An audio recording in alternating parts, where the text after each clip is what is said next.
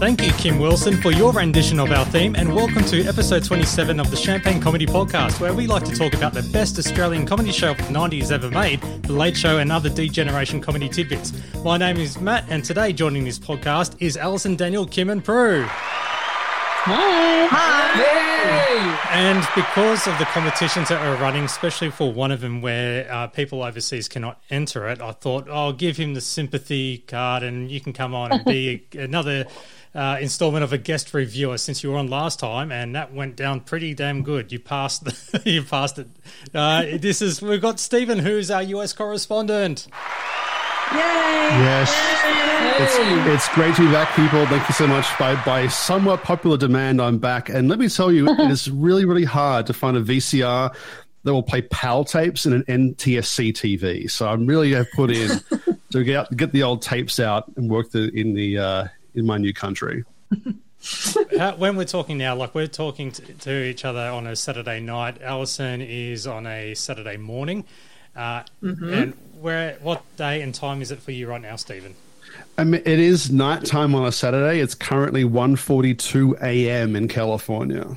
Ouch. Wow. Yeah, yeah. Pain, lots and lots of pain. And speaking of pain, this episode's full of pain, especially for one person in particular, which I will explain later. So, right now.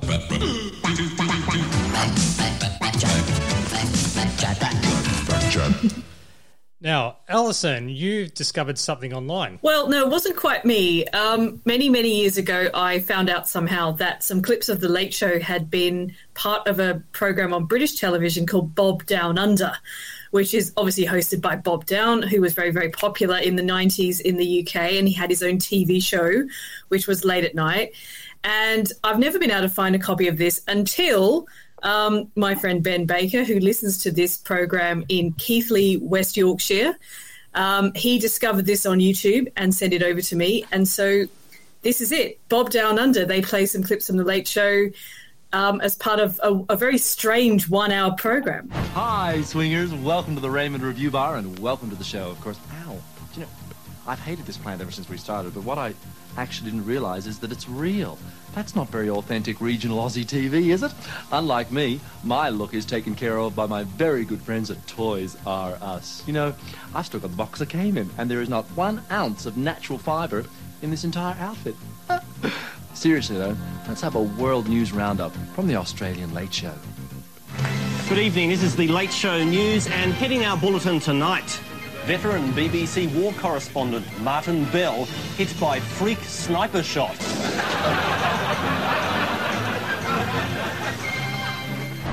That sounds like it's from episode two, season one, episode two or three, I believe. Yeah, so so this is from 1992, and and there's another clip later in Bob Downe Under of from the from the Late Show rather. Um, but yeah, it's it's um, it's obviously the Martin Bell joke. There's the Lord Carrington interview from the news desk as well. So so it's a sort of slightly British interest.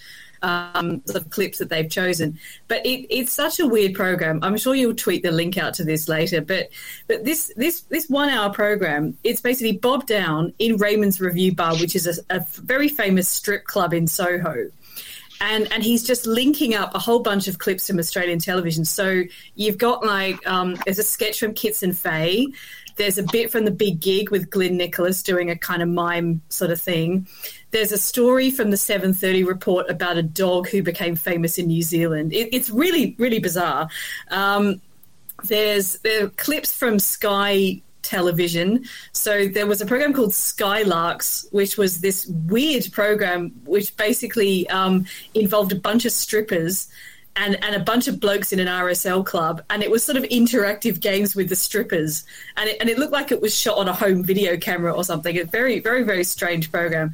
Um, but also towards the end of the show, they just play five minutes of clips from the ABC News. So, so you, you get you get like a story about people in Victoria striking because of new um, sort of wage deals that, that the Kennett government have brought in, and it's it's just that that's the show. Um, so yeah, pretty pretty strange show, but part of a part of a number of shows that were made on British television at that time, which were basically shows that would go out kind of eleven thirty midnight sort of time, and it was stuff to watch when you got back from the pub because the pub shut at 11 at that time so you don't want anything particularly taxing on the brain so just just a whole bunch of wacky random clips from overseas and the most famous version of this show was Eurotrash I don't, I don't know if any Uh, Kim, you I- probably know yes, I do, definitely is. remember that when I was living in London in the noughties. That was that was a very late night show after the pub kind of viewing as well.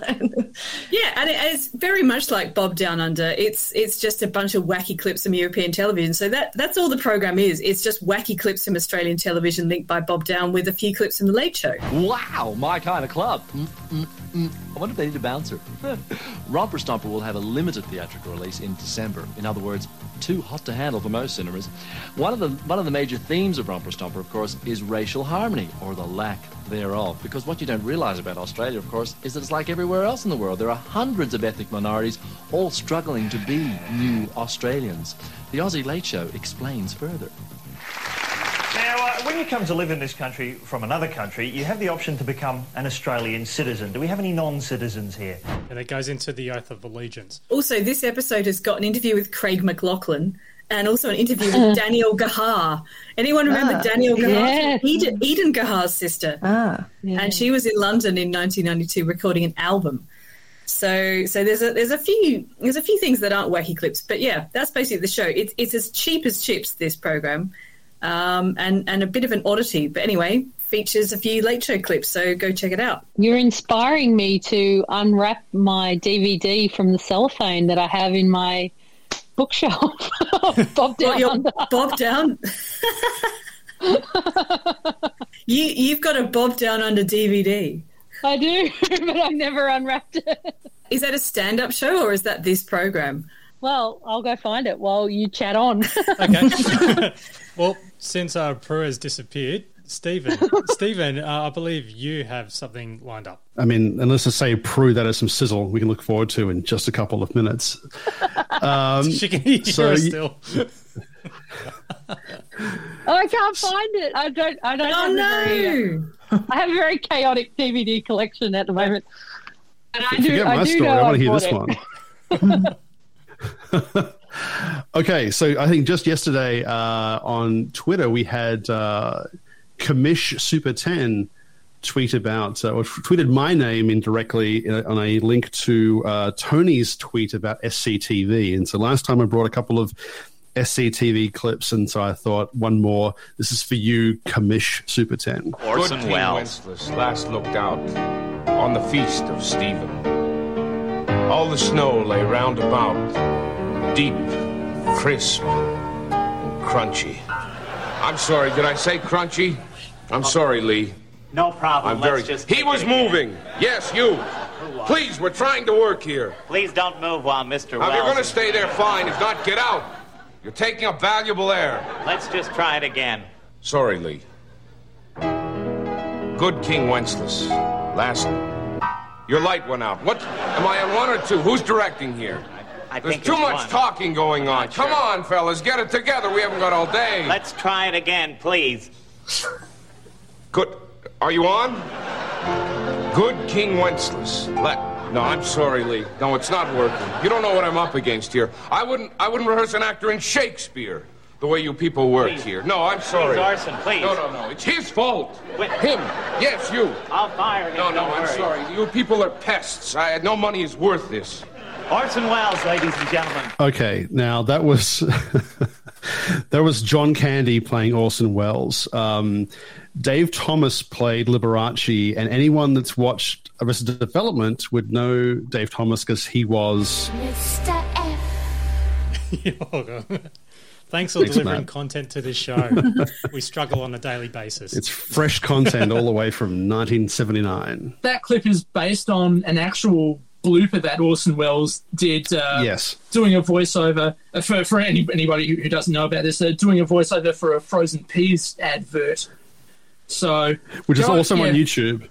Yeah, Yeah. Go go and go and look that up, and like it's been parodied several times as well. Bloody funny. Cool. All right. And now, did anyone catch on ABC Hard Quiz? Oh yeah, the castle. Yes, yes, I saw that clip. I believe it was Anthony who was a contestant um, on Hard Quiz, had his specialty, the castle. Next set of questions is for Anthony on the castle. In 1997, the Working Dog Creative Team won AFI awards for the screenplays of both The Castle and which mockumentary series? Anthony. Frontline. Correct. What's the name of Tracy Kerrigan's friend who makes the fake flowers? Anthony. Microwave Jenny. Correct. no, not Jenny, Jenny. Not Jenny Jenny. Microwave Jenny. The castle follows the Kerrigan family whose home is jeopardised by the expansion plans of what neighbouring property? Anthony. The Tullamarine Airport. Correct. What a legend Anthony is. Yeah, that's great. You got every single one of his questions for the castle correct. Well done, Anthony.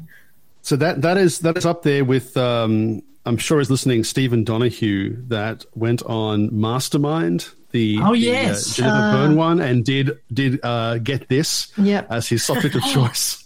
Wow. A deep cut. I think- I that was what in 2019. So only 12 years after that radio show was cancelled. But you know, who's counting? And we have some listener feedback. This is from Cameron, and he says, I absolutely loving the late show recaps you're all doing and would hate to see the camaraderie and witty banter and when we get to season two, episode 20. So, my question is Are you interested in continuing the podcast about other working dog shows? I think a frontline recap podcast would be amazing. Thanks for all the hard work you do. So, thank you, Aw. Cameron. Yeah, that's a genuine That's lovely, Cameron. Okay. we didn't just on, talk on- on a typewriter, is that with Cameron, age 75? Uh, yeah, so in regards to your question, Cameron, yeah, we are working on more stuff. So there will be more of a continuation after we finish the late show. And all I can say is stay tuned or stay, stay subscribed. So and while you're there, if you like us on iTunes, give us a five star rating. Or if you do a four star, explain in the system that we're still number four as the punchline. Oh, now we're going to get a whole bunch of number fours. yeah, No, but make four sure you like five. Everyone knows that. but make sure you comment on that. So if you Yeah. do do star number four, just say uh, this podcast is still number four. All SBS podcasts uh, knocking at the door. also, we still have the prizes still going on the the sticker and pin set. This is what you can't answer, Stephen. Unfortunately, Yeah, thanks. I'm not allowed to enter either, I think. yeah. but you're part of the podcast, Alison. That, that is, that's true. Still want Or one you can leave. Yeah. That's a prize within itself, Alison. I- Isn't that isn't that my salary for appearing on this podcast? Is that I eventually get one of these stickers? Yeah. Well, hopefully you get an award because we actually did enter the Australian Podcast Awards too. So um, we find out later if we do get in. But by the time that everyone listens to this podcast, we probably haven't been nominated. So just letting you know that we are trying to spread the word out there. So make That- sure you share our podcast. That's cash for comments, Alison. Magnets for comments. Wow, these stickers are so great. They're the best stickers I've ever I, seen. I've, Gimme, gimme, I've gimme, made gimme. no comments on the quality or otherwise of the stickers and the magnets. I'm the I- one who's I'm- got them. so they've been supplied by the Dinkum Company, which is an up and coming uh, pop culture novelty company based in Melbourne. So, but because of COVID and all that, they've been delaying and delaying a little bit longer to try and open a reveal. So, make sure uh, in order to get one of these pin and sticker sets, do a photoshopped version of your head doing the champagne comedy pose or anything like that. Email it to champagnelateshow at gmail.com. And that competition closes on October 31st, uh, 2021. Um, but we don't give out the prize. It'll be the Dinkum Company. So they're the ones who will sort all that out just because it's a third party, just letting you know. So, yeah.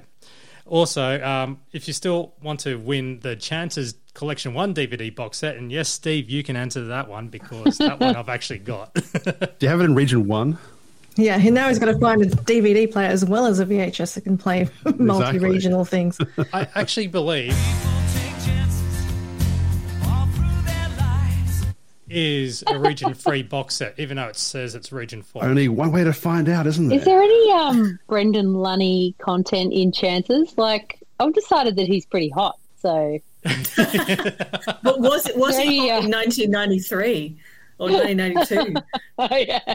Well, remember that clip from uh, season one when they came out with um, John Waters in the actual costumes? He was pretty hot in that, so. Mm-hmm. He is part of the Australian Wool Network group or whatever it is. Uh, the AWN chairman. There we go. If you want to pull on a woolly, then by Yeah, all means, yeah. go see Brendan Lunny. Yeah. Yeah. Anyway, you can win the box set. Simply go to champagnecomedy.com and um, fill out the question, which is where would you see Jeremy Sims's ass? Simple as that. Well, in, in his trousers, presumably. So yeah, t- it, just fill out the details, and we've got one box set to give away, and that also closes October thirty first, twenty twenty one. Now, I think that's all about it. So I believe it is time for I've got the paper. The paper. Daniel's program guide. All right, thanks, Matt. Uh, so uh, this is what was up against uh, season two, episode seven, and this uh, mostly comes from Ross Warneke's critical guide. So starting on channel seven um, at eight thirty was the film Good Morning Vietnam.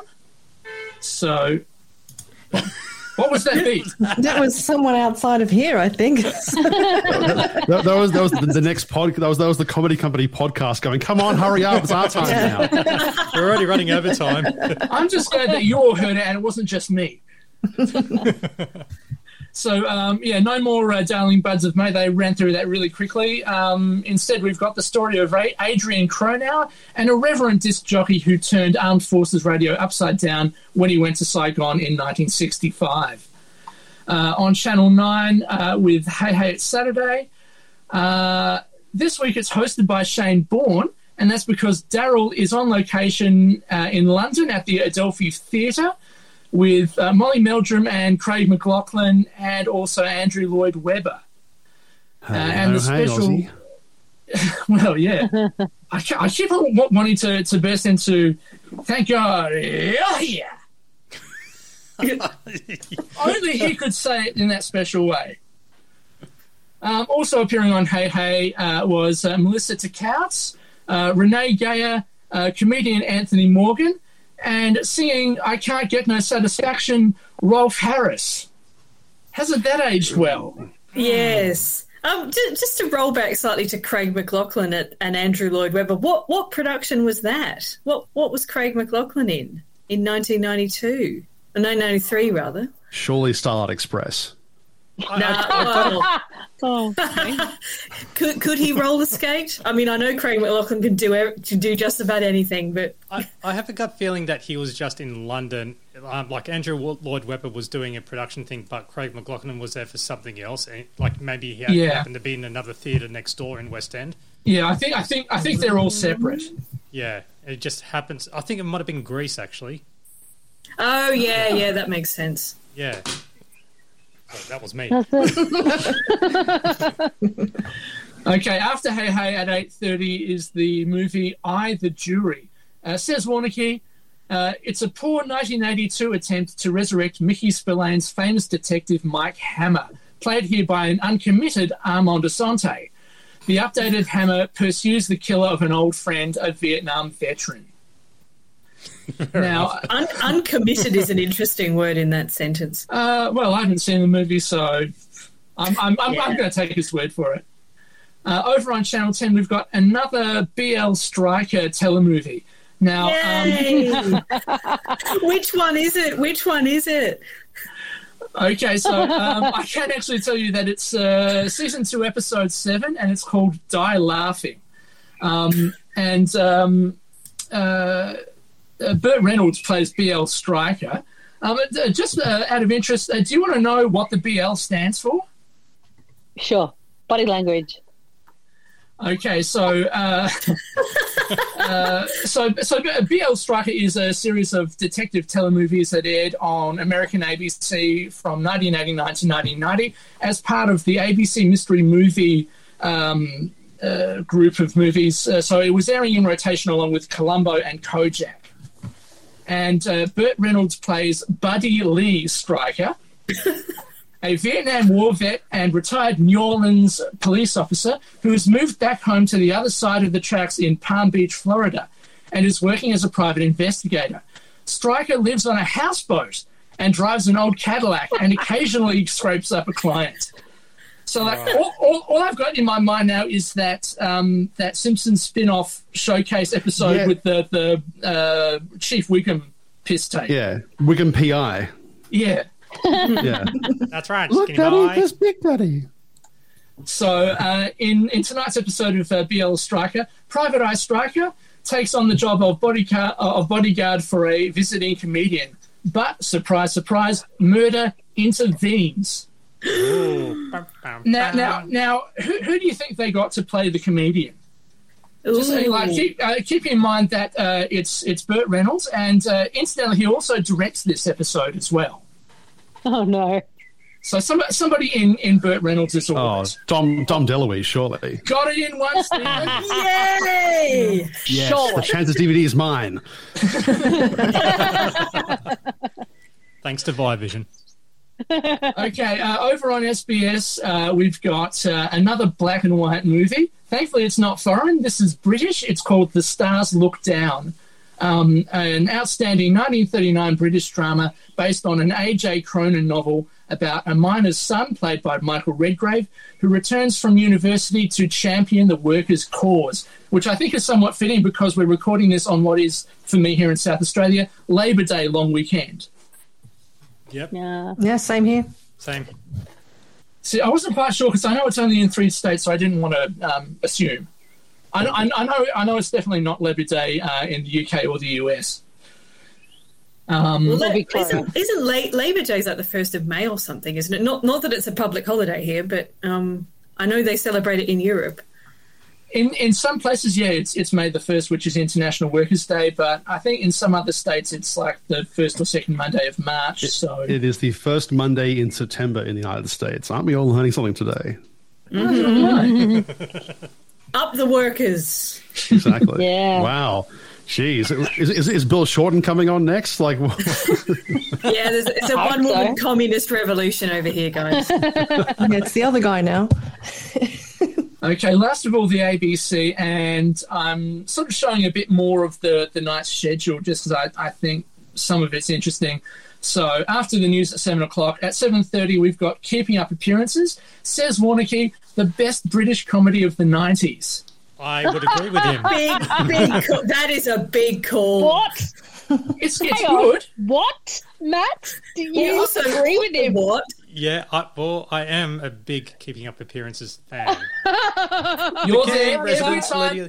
Every time it's on 9 Gem, you're right there. Oh yeah, I'm not allowed the box set. I'm banned from owning a box Do, set. do you know, actually, Matt? actually, Matt, Yeah. Matt, when your phone rings, right? Do you go Sheridan like that? How much does he want? Yeah. Actually, I, one of my prized possessions as a kid, I, I think I got the book for my birthday uh, when I was about 12 or something like that. And I had, it was uh, Hyacinth Bucket's a guide to uh, etiquette. Bouquet. Yeah, you got sorry, a name bouquet, wrong. yeah. Okay. Yeah, and so went. I completely ruined the book by I, on the first page. I, I've actually got it somewhere, but just not in this room. And it's in big uh, sharpie. I wrote property of and wrote my name on it on the full thing. No one else's. so Is that good etiquette? Do we know? no, I, it just shows you I didn't read the book itself. So I, didn't, mm-hmm. I just Not good vandalized it. eBay resale value. Oh, well, my hmm. mum wanted to kind of give it away at a garage sale thing. I said, well, it's got my name written on it, so no one else can have it. Ugh. All right, so uh, after that, uh, at 8 o'clock is the first of a new series of an Australian comedy from the makers of Mother and Son called Eggshells. Oh, with yeah. Garry Oh, McDonald. eggshells. Yeah, star, starring uh, Garry McDonald and Judy Morris, who were both in Mother and Son. Um, and sort of, it, well, I can't find much about the series online, but it seemed to be like a, a similar kind of a premise, like Garry playing like a divorced father. I think, I think, that, yeah, that, that was the, the, the only thing. In, in Mother and Son, Garry was playing uh, a, a divorcee who didn't have kids, and in Eggshells, he was playing a divorcee with kids. Basically, everybody remembers Mother and Son, and I think nobody remembers Eggshells.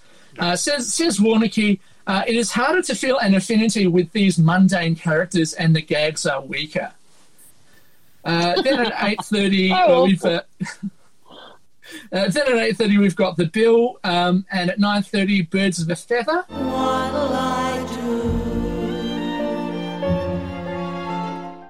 In this episode, Tracy wants to experience her husband's ordeal in prison. And Dorian, oh, she's still just a dirty cow. there you go. Great. gradually, that dirty cow gets better. Yeah, you're improving week by podcast, podcast by podcast. Yes. Then Hey at Matt, 10 how's your um Bill binge watching going? What episode are you up to? Hold on, I can tell you. Let me look it up on my iPad. I, I think we need the, the, the sort of did it, did it, did did Yeah. You need to get that. Right? I, I, I, I kind of skipped over it, but I, I can tell you from the listing here uh, Burnside and Roach hunt. Uh, Oh, wait, that's, that's Thames. And then we go. That's it. There we go. Oh, this this is early, Bill. This is this is an early episode Yep. because they they changed it in the nineties. Yeah, there they are walking along the two feet. So good. So I, I don't know what season it is in 1993, but the listing here says uh, Burnside and Roach hunt uh, armed robbers while Woods tries to identify a body.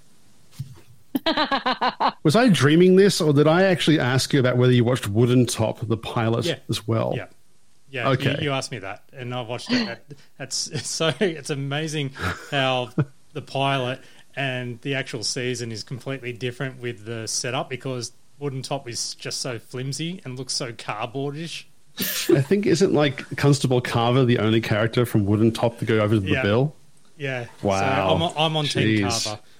I'm I'm doing well for my uh, the Bill podcast that's coming up right after this one. as as an avid Bill watcher, I can tell you the problem with the Bill is it went from like a fairly gritty cop drama, a la sort of Hill Street Blues, um, to a basically a soap opera, um, sort of like Yeah. EastEnders style in, in its last sort of six or seven years. And I think people just turned off on uh, on that sort of change in format. Sorry, Daniel. No, it's okay. I, I, I, lo- I love these little tangents.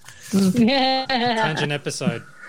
Okay, at 10 o'clock, uh, The Late Show. Uh, the listing just says that it's satire and sketch comedy from Melbourne's DGen. And thankfully, uh, Warneke has put a box around the listing, which means that he deems it worth a look.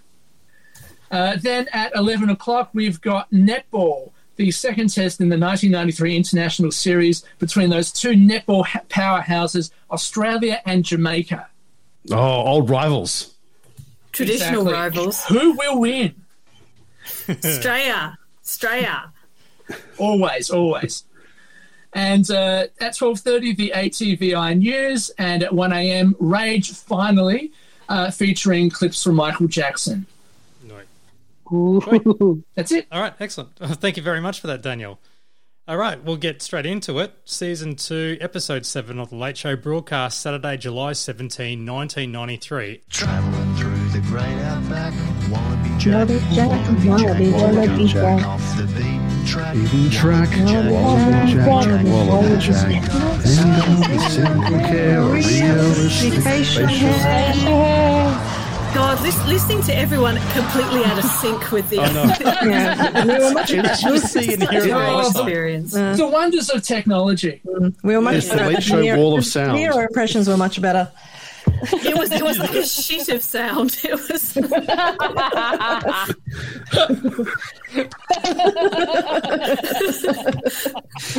I'm actually glad you invited me, me back. We just had a united singing around Australia, the UK, and the US, and it was pure shot. It was beautiful. Yep. That was uh, that was like you know what was that? What was that? Uh, in uh, it was like not live aid, like not live aid, but the other one where it was like all the all of the singers come together. Um, like yeah, status quo. Ba- no, well, the one that all came on into the studio to actually record the song, the Heal the Oh. World one. Oh, we are Oh, the yeah. world. We Oh, are the okay, world. That's so, right. so, so this is orchestra. we are Wallaby Jack. Yeah. Uh, all right, but so Wallaby Jack being basically uh, fast forward to the future, and it's Yeah. Pretty much, yeah. It's a I good like precursor. how in both Wallaby Jack and in Russell Coight, there's not a full commitment to singing the theme song. It's like, no, no, no, no. You know, it's like, take, take one of, you know, this theme song. it's all about the theme Yeah. song. Is it? So, yeah, just the, Yeah. just the Mm. country twang to it. Yeah. Is this the first uh, instance of Wallaby Jack? Yep. Yeah. Yeah. Yeah. Amazing. But definitely not the last.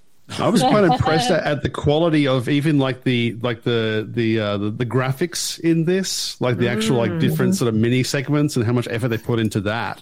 Felt like Oh, oh, yeah. they, they want they want to make this like look very polished on one hand and obviously very shite on the other.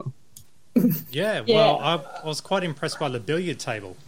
Yeah, I was so was I. I was like, was that like a prop made of like balsa wood or a, or a proper like someone like went down to the local pub saying, "Hey, can we just borrow your billiard table for an hour?" Yeah, what for? it, it Don't- didn't don't- look like a worry. real billiard table. Oh, It- I reckon it does. I, I, I thought this is like a kind of ABC props have made something out of balsa wood. I mean, it looks pretty good, but you sort of you look at it and you think, actually, I don't think that's a real billiard table. Yeah. 'Cause it's not it's not shiny and wooden enough, you know. Well, we didn't know that because we didn't see it fall on that person underneath it, did we? Exactly.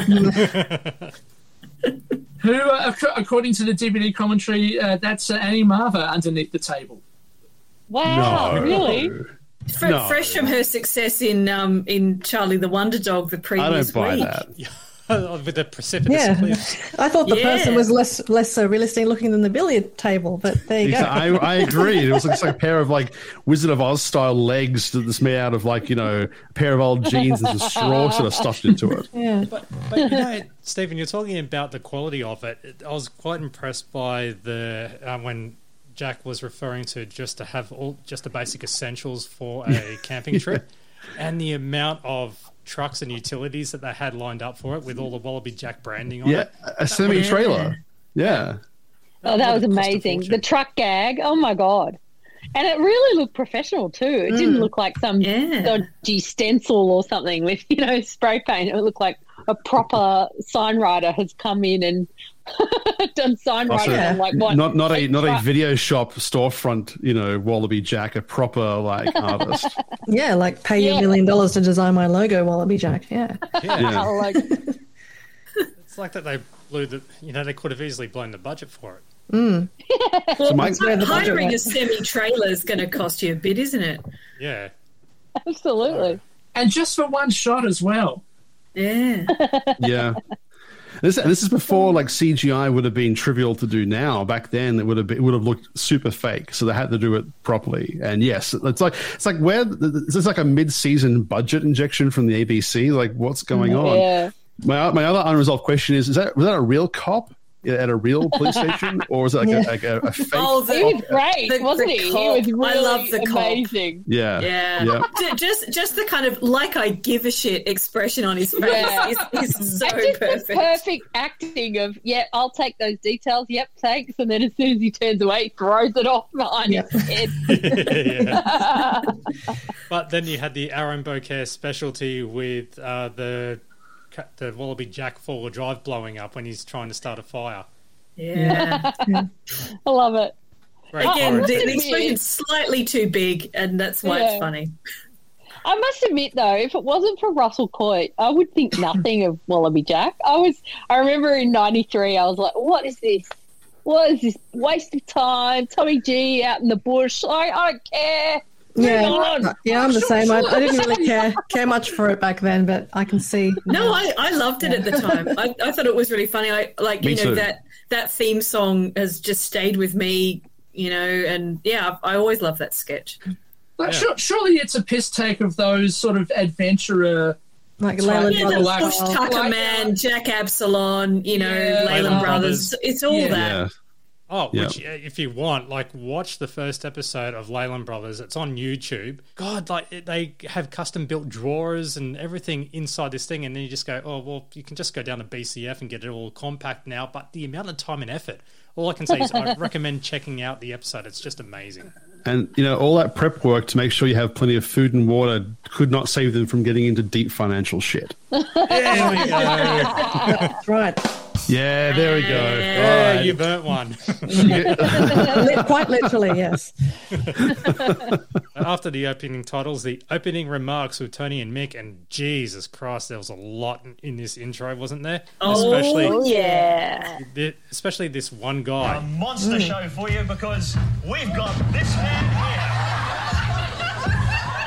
I'm too scared to turn around. And no one even offered that man five dollars, folks. There is no self-respect. You're You're not away, getting pal. five bucks out of us, sir. You've had your fun. Go along. Take your tablet. Actually, Ladies and gentlemen, Bart Simpson's boxer shorts, man. And it's a, socks. it's a, it's a new action hero. And socks. There'll And be socks. dolls on the market shortly.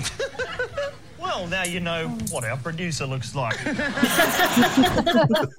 Look, it was inevitable that if Mick Molloy was going to go on to other people's shows, there would have to be somebody brave or stupid enough to try it on at, at the late show.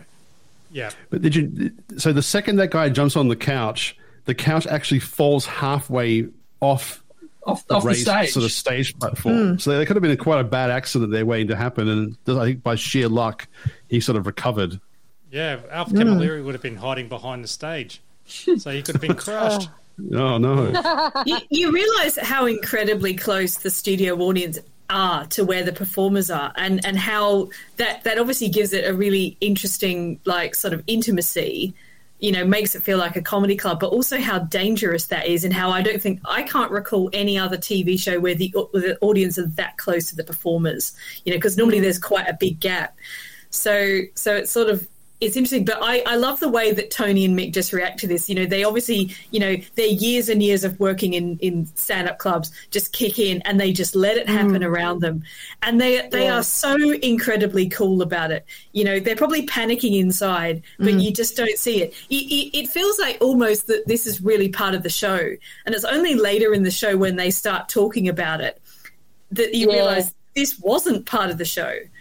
Yeah. You know, because Yeah. the, the, their recovery from it and actually working this guy into what they say after he's gone is is just they are such pros. Uh, You know, full credit to them. It's it's brilliant the way they handle it.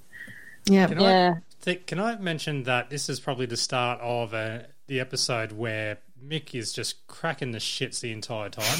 I, I don't know. Like I, I know that I definitely felt that in the past. Like I reckon for 25 years, I had a boiling rage about this moment. Like I really despised it. I hated this guy. I felt the awkwardness of this 110%. But looking at it now, when I'm an older person and it's 30 years and it's just different, and I just go, actually, whatever. You know, it happened, and Mick and Tone are funny. You know, they really they just drop a few great gags, don't they? That whole oh, oh god, I forgot. Now you know what our producer looks like, for example. exactly, Yeah. exactly. I, I mean, the, the actual moment itself isn't particularly brilliant because he, he couldn't get on the couch. He ends up just having to jump up and down on the Yep. stage. and what a heffalump he is! Like you can hear every single reverb of his big bony feet hitting the stage. like he's such a dag. I really disliked him for a very long time, and now I just think, oh, whatever. So is, is that something you spoke about it in the playground the next next week at school, just saying this idiot who jumped on the couch? I was furious mm. because I feel like there's an, uh, you know how we talked about the Late Show Museum, like, like I think this episode also should go in the Late Show Museum because there's some amazing, amazing moments in this episode. It is absolutely incredible. There are some bits in it that are just the best of all time, but there are some bits in it that are also the worst of all time this kind of being that oh my god this is live this is horrible and then the next segment with judith and mick where there's like some weird gaffs with the microphone and stuff and it just sort of like it doesn't work so there's there's moments of light and shade in this episode you know mm-hmm. It's a representative episode, isn't it? Because it, it's Yeah. got the bad and, and the good. and that was the Late Show. It wasn't all perfect. Yes, exactly. Yeah. So, do we ever find out who that guy was? Because I have a theory. Yeah. Uh, I think we did. So- yeah, but not worth. Well, I have like one of th- my my three my top three suspects. One would be um, serial pest Peter Hore.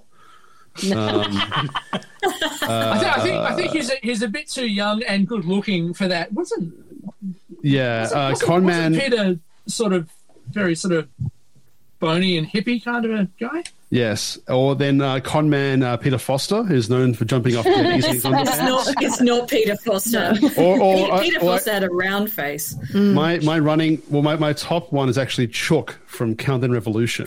it's not. Shook, Shook had these glorious, well, kind of crappy, kind of blonde Everyone locks, loved didn't he? Yeah.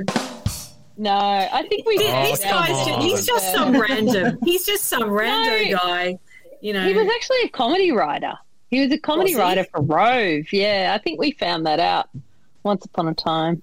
But I have Did, no. didn't didn't no they get very very?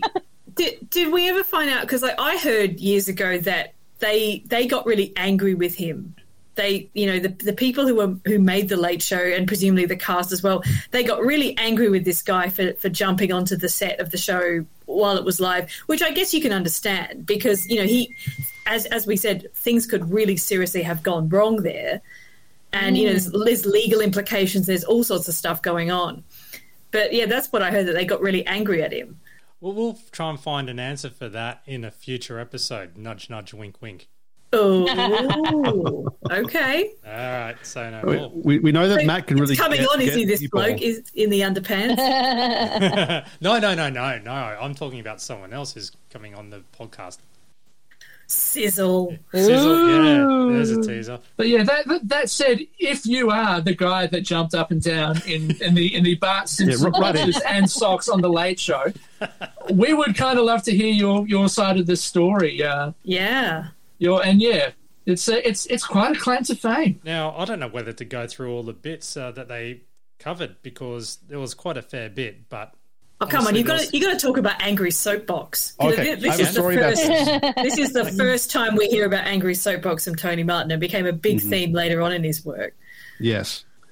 So I, I have a story about this kind of. This is going to be a slightly long bow, but it is related. So yes, Tony has talked about trying to find Angry Anderson's soapbox, um, including I think during the Channel Nine pilots era, he went through there, and during the Mick Molloy show era, trying to go through like the props department, desperately trying to find his soapbox. And so, despite my somewhat outgoing demeanor now, I was a much more shyer guy uh, earlier in life, and I was actually at, at a wedding.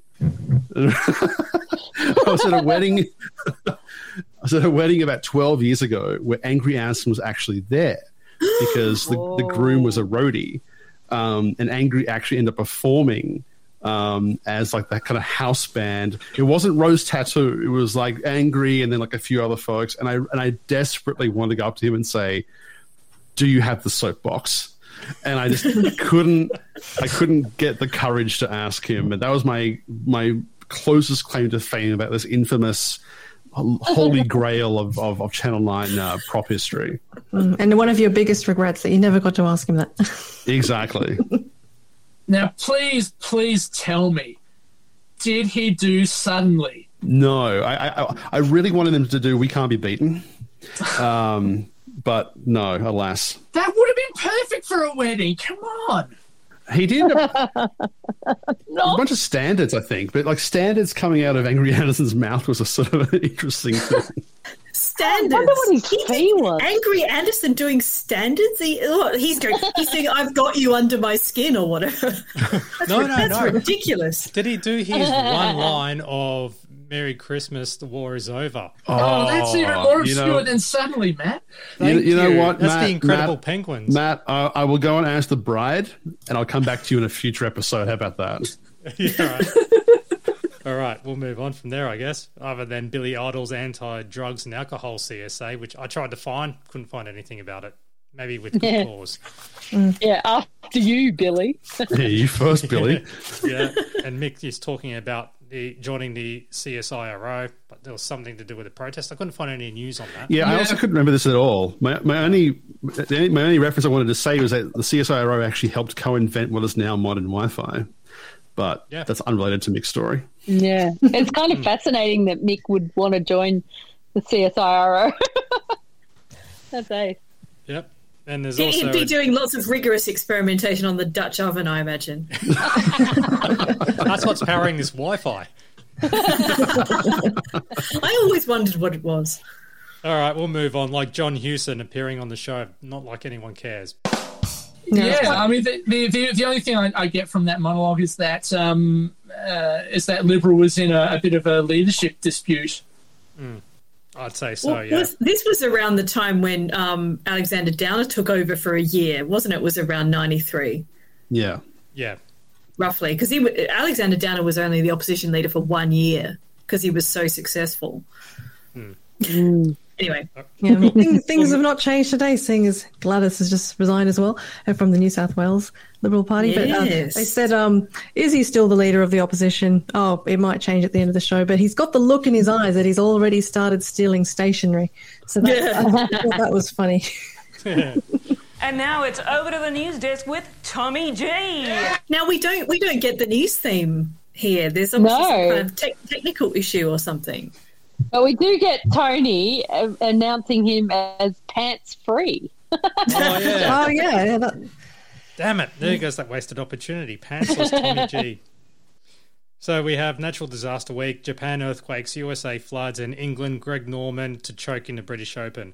There's other complaints as well, such as Optus accusing Telecom of sabotaging their calls, and Optus spokesperson was interrupted during a press conference. Hello, Philip. It's John Blackman. That that to me never gets old. No, Oh, no. President Clinton visiting South Korea, showing off his military know-how by not removing the covers off the binoculars. So that was That's, great. that's footage, that. yeah, yeah, a great bit of actual footage, and again, it's that sort of it's that that eye for for the actual news blooper sort of things that still carries through today. With um, have you been paying attention? And the cheap and seats, cheap yeah. seats, yeah. Yeah. Uh, Boris Yeltsin making a dick of himself, wearing a fluffy hairpiece and appearing in a Siberian gay Mardi Gras. Yeah, and uh, we got the Japanese election with Mr. Mizaki, uh, who wants to know where who took his sleeves. so, yeah, A very a very Tommy G joke. oh yeah. Um, Dame Joan Sutherland becoming a singing teacher, working with sopranos, tenors, and pissheads. That was great. Here we go. Here we go. Here we go. Here Yeah, flying dickheads, yeah. And Nice. Yeah, th- thank you. Uh, and Wallabies team went to New Zealand for the Bledisloe Cup. Relaxed, confident, Philip, it's John Blackman here. and just a little bit John Inman. That I don't know whether that was actual footage or not, or they doctored that in. I think it was Well, they're just real. I just I think, I think the guy just took a, took a skip in his step and sort of ran further into the airport, and I think they just took that opportunity to put a cheap John Inman gag in there. Okay. Yeah. Yeah. This is where he decides to introduce a special weatherman. Yay! Amazing. Yay. Yeah. Yes, Late this is another museum.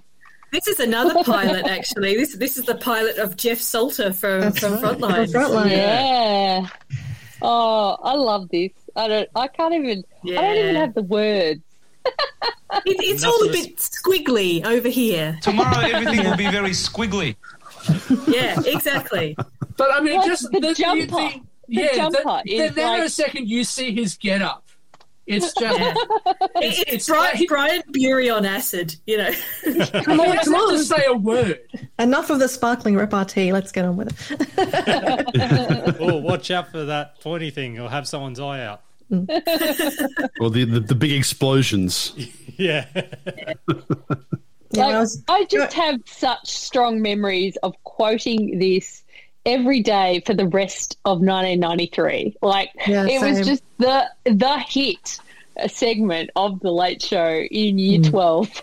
yeah, we just love replaying this. And when I was going through my old VHSs just in the past week or so, I found when they used to repeat this, I found myself uh, actually recording the repeat of this and just the bits that I liked. So, so, so it was just like the, the weather bit, and then it, and and I thought, hang on a minute, haven't I just haven't I seen this? Why is it just the weather bit? Then I realised um, I just like that bit, so I just recorded it. Because you can never get enough of. Tomorrow everything will be very squiggly. Yeah.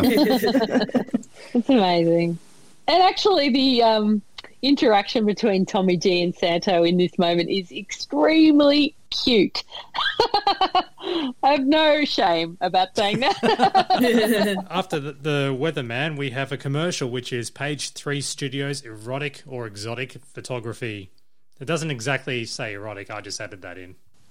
this was um, excruciating. Yeah, Yeah. Yeah. But th- this was a thing at the time. You know, Mhm. you'd you'd have you see these ads for glamour photo shoots, and and you know, women that you might know or be distantly related to would would go off and have these glamour photo shoots where yeah, they'd be photographed kind of wearing a slip and a trilby hat or something, and you know, this this was supposed to look glamorous, and and mainly they just looked either idiotic or slutty. So, um, a- as this sketch suggests. Yeah, I do recall- Studio 2000. That, that's, so that's, that's that's what I them. remember. Yeah. That's them. Page three studios, though. This is this is what it's called in the sketch. Which is reminiscent of the newspapers. You know, you have your Page Three girl. Yeah, because every lady deserves to be photographed looking like a cheap prostitute. I really loved the uh, address of Page Three Studios as well, which was like flat 3A, two. It, it- so it was, it was, it was flat 14, 32A Henley Street, St Kilda, which I actually tried to look up. And as of at least at least as of 2021, there is no Henley Street in St Kilda. No, but the vibe is very much. It's Oh, totally, some- absolutely. Oh, we you know exactly where this studio is located. In Warren Perso's house, yes. Yeah. And Alright. the the the uh, voiceover from uh, from Judith is is great as well. Very reminiscent of there was a similar sketch a few episodes back where she was doing a double o double five, you know, sex Mm. line sort of a thing. So like this is very much in the same vein, and just the the, way- the, the way that, that that she she talks about the reaction from the boyfriend. You look like a complete slut. Why didn't you just buy me a copy of Jugs Ahoy? And then he left me. Thank you, Page Three Studios. I did have a housemate whose girlfriend did actually um, take herself to the, one of these places and ended up being in a calendar for the year. And I, it was it was always very interesting just going past this calendar and just seeing someone that I would normally encounter in normal clothes uh, in something. Uh, yeah, Jugs a Ahoy. Yeah. it was very awkward. And now we're on stage with Jane and Judith. Live television is full of surprises. It's pretty scary, And I don't isn't it? know who that man was that leapt up during the intro, but I just know I want to have his children. Absolutely, absolutely. There's your Um, Simpson I think we man. should actually um, re-kill this man for his physique because he's got this weird pigeon chest. I, I mean, I just loathe him. I mean, get him on the show by all means.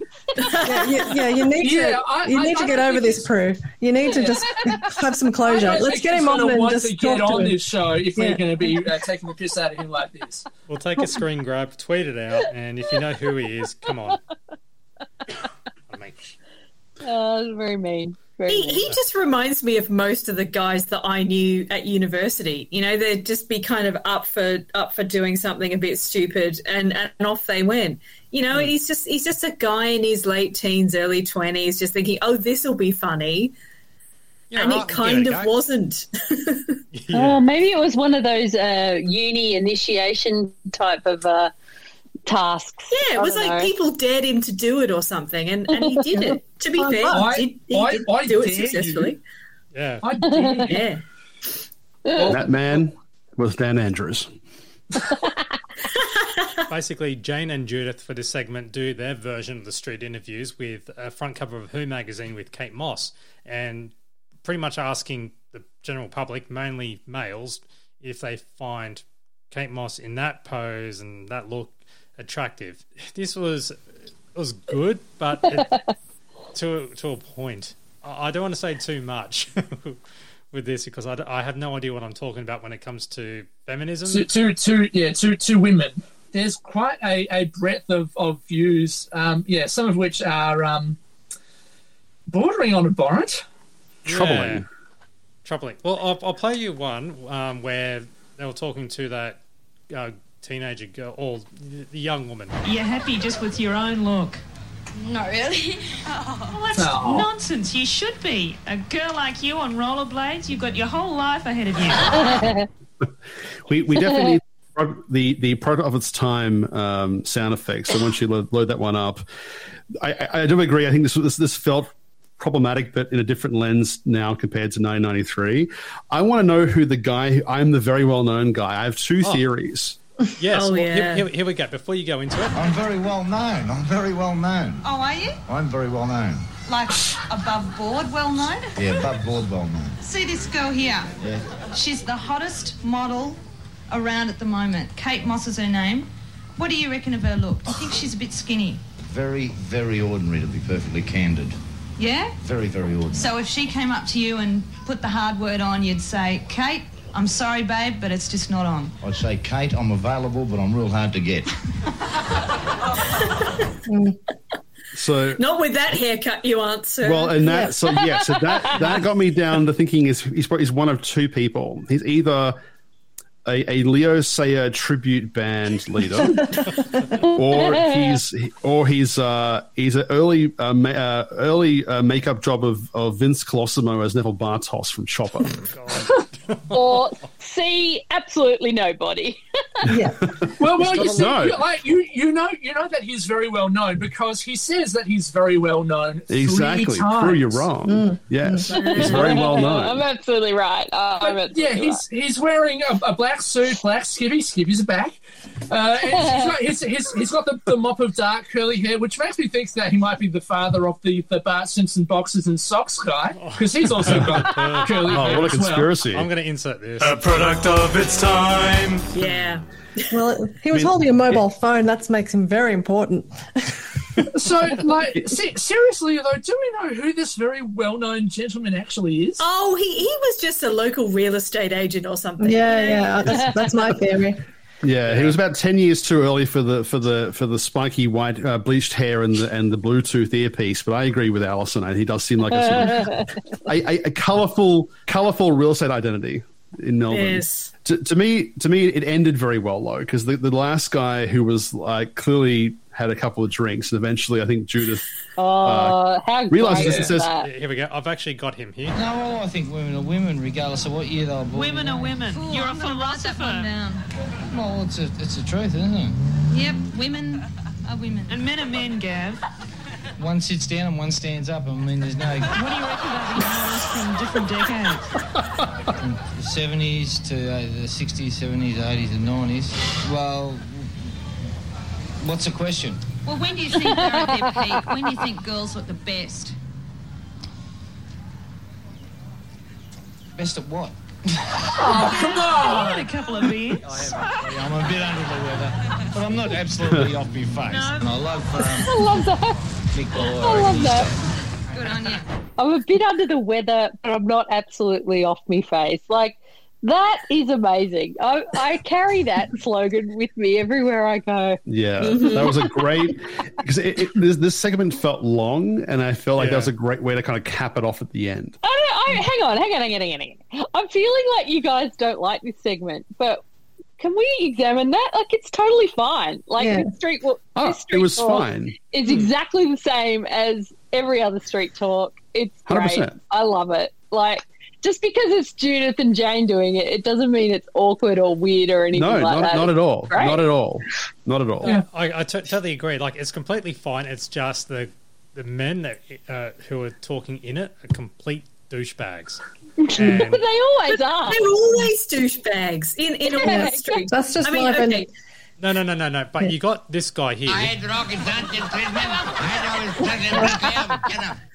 So that guy, he's completely fine. He's normal douchebag, but the other ones are just not funny. Like they they talk about all that shit, and Mm. they're just the I don't know. I, I to me, I just feel like you you dickhead, you're not funny. Like the other ones, like uh, Jane and Judith have called out these morons. Well, that's that's what makes it good. The fact that they do call it out, and the fact they are Yes. shining a light on this, uh, on, on these idiots, and Yes. the fact that the whole media that back then as teenage girls we would have seen all of these images of all these women, and this is um, the latest one that that we're meant to aspire to, so that the reactions of these men, we we as teenage girls, I'm sure Prue and Alison would agree, we're just like, yeah, these these people are idiots, and thank you for calling them out, Jane and Judith. And Well, yeah, it's, it's, a, it's a it's a comment on on men judging women and the men being like crap or worse and really in no mm. position to judge. I mean, all the beanies these guys are wearing, they're, they're, they're all inarticulate, you know. And also, who cares what they think? You know that that I, I think I think it's maybe not as funny as some of the other street talks. I, I would agree with that comment, but but I think I think it's it's kind of interesting and mm. and I think it's good to have a different take on it. Yeah. So it's okay. And there there are some funny bits. Like I do love the older woman who goes, um, "Oh, she's not wearing a bra at all." Oh yeah, well, yeah, ju- judgy older women as well. You know, like, like sort of our, our mothers or, or you know aunts or whatever. They, they would all say stuff like that. You know, Mm. which, which basically just reinforces what Dolly magazine's telling you to do, which is to be anorexic, basically. Yeah. Or the guy um, with the beanie, one of the guys with the beanie, and there were many, who says, "Oh, fairly big bosom." this, is, this is Kate but, Moss. but, but, and but then, but then also anorexic. gets, but then also gets very philosophical, saying there's only life, uh, death, and life, isn't there? He is there. Let's unpack that. Yeah, Well, he doesn't. that, Say, yeah, he, he doesn't say life and death. He says it. He says death first. I hope he's all right wherever he's gone. Hopefully, like I hope I hope the guy who had brain surgery who revealed Oh yeah, his double bandage, and he says, "I've had something to do with the brain." And then, then Judith says it sounds like you've had a lobotomy. I mean, absolutely, it does. now, now, also, Matt, that, that last guy you, you played who who bellowed something into the microphone. I had rocket Johnson treatment. I had always President Presley Elvis. Get up. Oh, competition Is that- further. Is that, yeah, yeah. Is that, is that, is that English? Because I, I could not understand. There was something about a drunken treatment, and he was either saying second birthday ever or fucking birthday ever. Ever, I'm not quite sure. and he, he like the, the the last two words he might have said might have been shut up. I'm not quite. sure. Play it again, Matt. I had rocket Johnson treatment. I had always President Presley Elvis. Get up. Shut up. Yeah, definitely shut up. it's it's com- competition further again. Competition further. So, it, it, it sounds like the opening um, few seconds to a Tism song called "A Hard Earned Thirst Needs a Big Cold Beer, but I Drink to Get Pissed." Look it up. One hundred percent. That that guy does give. What do you think they're going on competition further? they're going on competition further. He going on competition, Competition further. further. I had rocket Johnson treatment. I had always President Presley Elvis. Get up. Definitely It's kind of brothers like- or cousins. or Yeah, long lost how- brothers. Yeah. I do not know how Santo kept that camera still. Like that is amazing. Up next, we have a live sketch, and that is the it's a Jason Stephens special. It's the grooming school for AFL footballers, and they have Tim Watson in, who sounds like this beforehand. Jimmy, you played well last week. Well, all the boys play well. Uh, You know, it's really good to get a win under our belt, um, but we're not getting carried away. Uh, you know, if you look at our team, we really are a champion team, not a team of champions. Right. What about the finals? Well, look, we, we can't look that far ahead. You know, Cliche, cliche, cliche. Blah blah blah. Yeah, exactly. Jason goes through the list of what the grooming school uh, can do for AFL footballers, such as no cliche responses, no false modesty, and listens and says exactly what he thinks. This is him after. Tim, you played a great game last week. good. I was shit hot last week. Um, actually, I've been bloody good since I've come back, and uh, I've just been a little bit disappointed with the way some of the other boys have been. And um, Timmy, what about the finals? Mate, who gives a rat's ass about the finals? There's a couple of important things that are going on at the moment. First, I've got to get paid. Right. And, you know, the way I've been playing, it's never enough. Right. And secondly, um, I'm still organising the players' trip away at the end of the year. Great. And uh, Timmy, the big question: Will you be playing on next year? No, I don't need this bullshit. Um, no, I'd much rather get back up there in the commentary box with, um, you know, Dennis and Bruce and the boys and chew on donuts and, uh, you know, hang, hang shit on the blokes who are playing today. Great. I remember having a massive crush on Tim Watson in 1993, but now I couldn't give a stuff. Good on you, Brew. And Oh, I had no idea who he was. I didn't know who he was. I still don't. But yeah, it's, it's, it's, it's a it's a, a brilliant live sketch, like using an actual AFL footballer.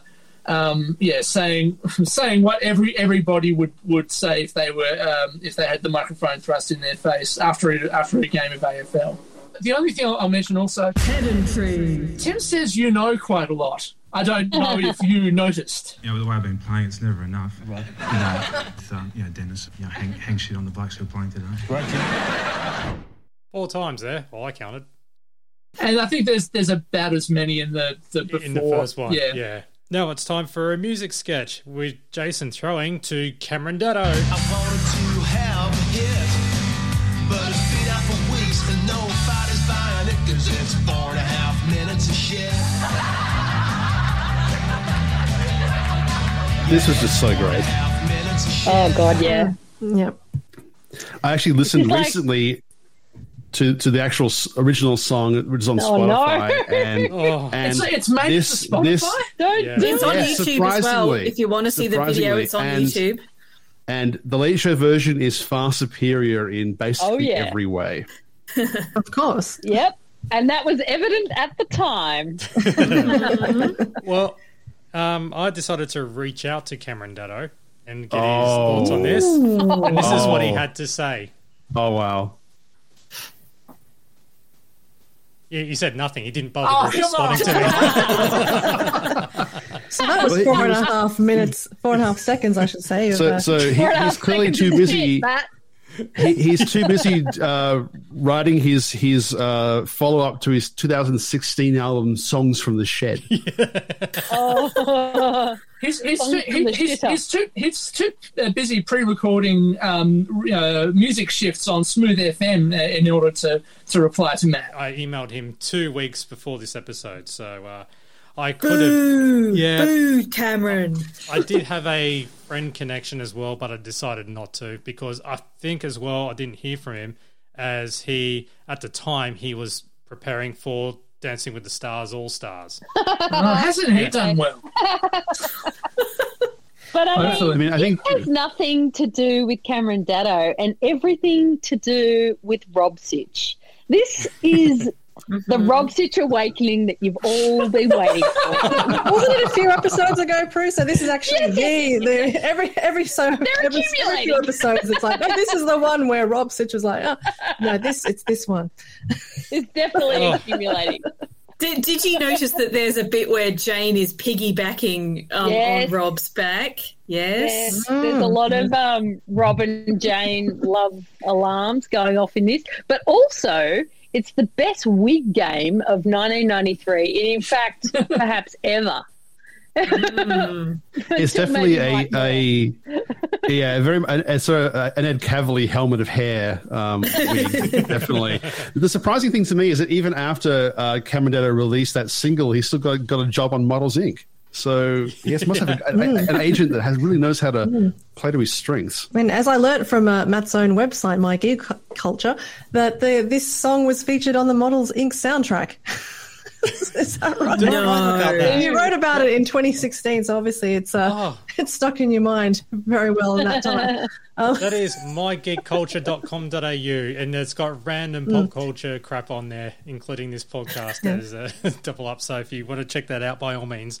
And if it's badly written, sorry. No, it's very well written, and uh, the original video clip is actually four minutes twelve. So, as my partner said, it's uh, four and a half minutes because you have to think about why the hell you watched those four minutes twelve for the for the next um, eighteen or so seconds. On the YouTube video, there's actually someone saying, "Oh, I lasted two minutes." 35 and I feel like that's an achievement and I thought I thought I managed to watch 3 minutes 37 and I thought so I actually did better than him I watched the whole thing on YouTube. I watched all of it. Ah, well, So that's I what- get an award, You do. presumably. You, you should get an award. Someone rightfully commented that it's a low point in human history. it's not, okay, it's, it's not that bad. Well, When, when do you think low points in human history are like World War One or something? And, and Or, or Bruce clip- Ruxton's rap video. Yeah, or, um, or, or or Bobcat as Ra Ra Rasputin this week. So Oh, that was amazing. High point in human history was Judith doing like the finger glasses. oh crap! One of my favorite bits. I, I, so random. personally, I, I think the only redeeming feature of the, the 15 minutes of fame video on YouTube is that it's out of sync. Yeah, I noticed that. Oh. Uh, if you freeze frame the shot where they're in the bar, you see Alison, um, his wife. Alison Brahe. Yeah, yeah Alison Alison Brahe. Brahe. Yeah. The co-host from God knows what. Yeah. Yeah. now, I'm dancing a sailor's horn. Sailor's hornpipe. That's right. Uh, now, also, uh, Cameron Daddo's 15 Minutes of Fame only peaked at number 86 on the ARIA singles chart, and the album that it came from uh, peaked at number 91. Oh. Ooh. Well, So- you know. Ouch. I mean, look, even Mark Jacko Jackson had a had a song, so it was a kind of era where like an, anyone and everyone in Australian quote unquote celebrity was releasing musical content. Yeah. Well, um, Cameron, you are more than welcome to come on the podcast and have a right to reply in regards to this. But don't just ignore my email. Jeez, Yeah. rude. People want to hands off our cam. Please fit us into your clearly very busy schedule. Now, this one goes on for a fair bit too. It's a live performance or a live sketch, really, um, like a tutorial. It's Mick and Judith, and oh man, this is just bagging out Mick the entire time, right? Especially this moment. What's that you got there in your hot little hand? I've just got a copy of Lovable Lonelies here, Mick. Since you rejected me every time, I, look, I've got to say I didn't. I didn't write that line, and I've never been happy about saying it. But no, since uh, since since. Uh, No, no, no, no. Please, let's go back. What are, you, are you suggesting I would have made you say that, Judith, for the for the purposes of this particular sketch? That's exactly what I'm saying. Yeah, and you're damn right too. Now, uh, We all tell me know about you've it. just been begging me for it. Now, um, She's just Yeah. ripping into Mick. She- It's like that she did not want to be a part of this sketch, which assume uh, that Mick has written. It's also it's also almost ten minutes long. It's a really really long sketch, and to me, again, outlives its welcome by at least probably three or four minutes. it, it, it felt I awkward. I, I think it. the first the first sort of five or so minutes just felt incredibly awkward with that sound grab being a very good example. To, to me, you know, the shiny element of this, is, of course, is Alf Ca- Camilleri with the, the shiny shirt on, doing doing the little sort of dance at the door, Yeah. and of course the "Get out of here, Alfie, you shit magnet." Chick magnet. ah, okay, here we go. This is you. Stephen said shit. Shit Brew magnet. said uh, Shit yeah. magnet. Yeah. No, no. Well, here we go. Here we go. I'll I'll play the grab first, get out of here, Alfie, you shit magnet. and It's now. not clearly magnet. chick It's chick- magnet. It's shit magnet. No, I, magnet. I, I always claim it's a shit magnet because Yeah, he looks horrible. Now this is I've slowed it down. Listen carefully. You shit magnet. Yeah. wow. This is like Channel But 9 shit cricket magnet audio isn't here. a thing. No, no, that's Shit the thing because no one it's says a- that. Okay, no, it, it, it, it, the term is chick magnet, but because he looks appalling, he's attracting shit. Yes. So Ah. he's calling him a shit magnet because I'm he's with going Matt on this attract one. shit. Right. Yeah. Yes, And email the- Mick Molloy immediately. Okay, Exactly. I, I think I think Mick Molloy just just sort of struggled over that first syllable of chick. I, I think that's all that happened what there. I I think, think, it's yeah. I think it's an error. I think One more he- time. Maybe, maybe he meant to say chick magnet, as in attracting razors or something. I don't know. Yeah, that, that's definitely what it was. Daniel definitely what it. it was. okay. I'm gonna So one play, play it because- again. Okay, all right. Here's the original. Get out of here, Alfie, you shit magnet. Now here's the slowed down version again. You shit magnet. So we clearly need the third umpire here. Ah, but he's on a bottle Yeah. of Merlot. Call back. Thank you. That's not Okay, right Matt, that Mick Matt, if Molloy you- if- would say that about Alf Camilleri ever. The subtitles. Not even, not even in a gag. But th- th- it's not. It's not Alf he's bagging out. He's bagging out the costume because the costume is hideous. Yeah, open polyester oh my shirt god, and we are gold so in chains. the weeds of nerdery here. No, love because it. this has annoyed me. This has annoyed me. We so we made a comment, a big discussion on this on the Champagne Comedy forums when it was completely Yes. fully active years ago. And Yeah, it's I been annoying me for about ten, nearly fifteen years because even I reached out to Matty Dower, uh, Pots and Pans from Get This Era, and I actually sent him the audio grab. Say, can you ask Tony to explain? You know, is he saying chick magnet or shit magnet? Just to define it a bit more, because even though the DVD subtitles say chick magnet, I swear to God, he the says shit. film.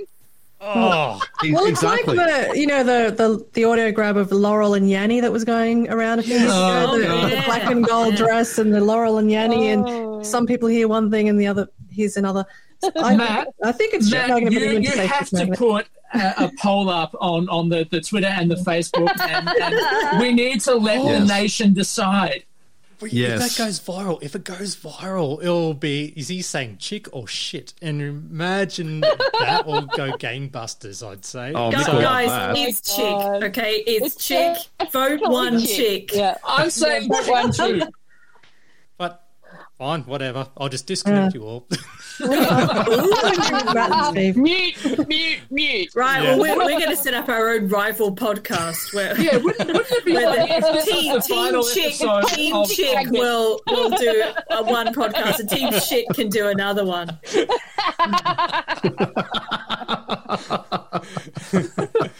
Oh my god. this is Oh, brilliant. okay.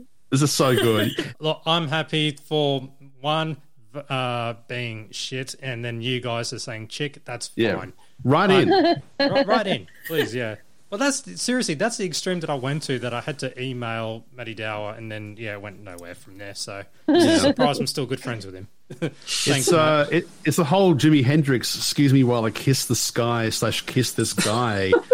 you know, battle. But Between that and and uh, competition further, and the other guy from the the Vox Pops, and maybe our hearing is just uh, like collectively all shit or Well- chick. I don't know. Chick. Or It's chick, it's very chick. It's chick, yeah. we'll, we'll, we'll, we'll definitely dissect. I had rocket dancing treatment. I always present, present. Yeah, Ah, bloody well. Jeff Kennett. Oh goodness.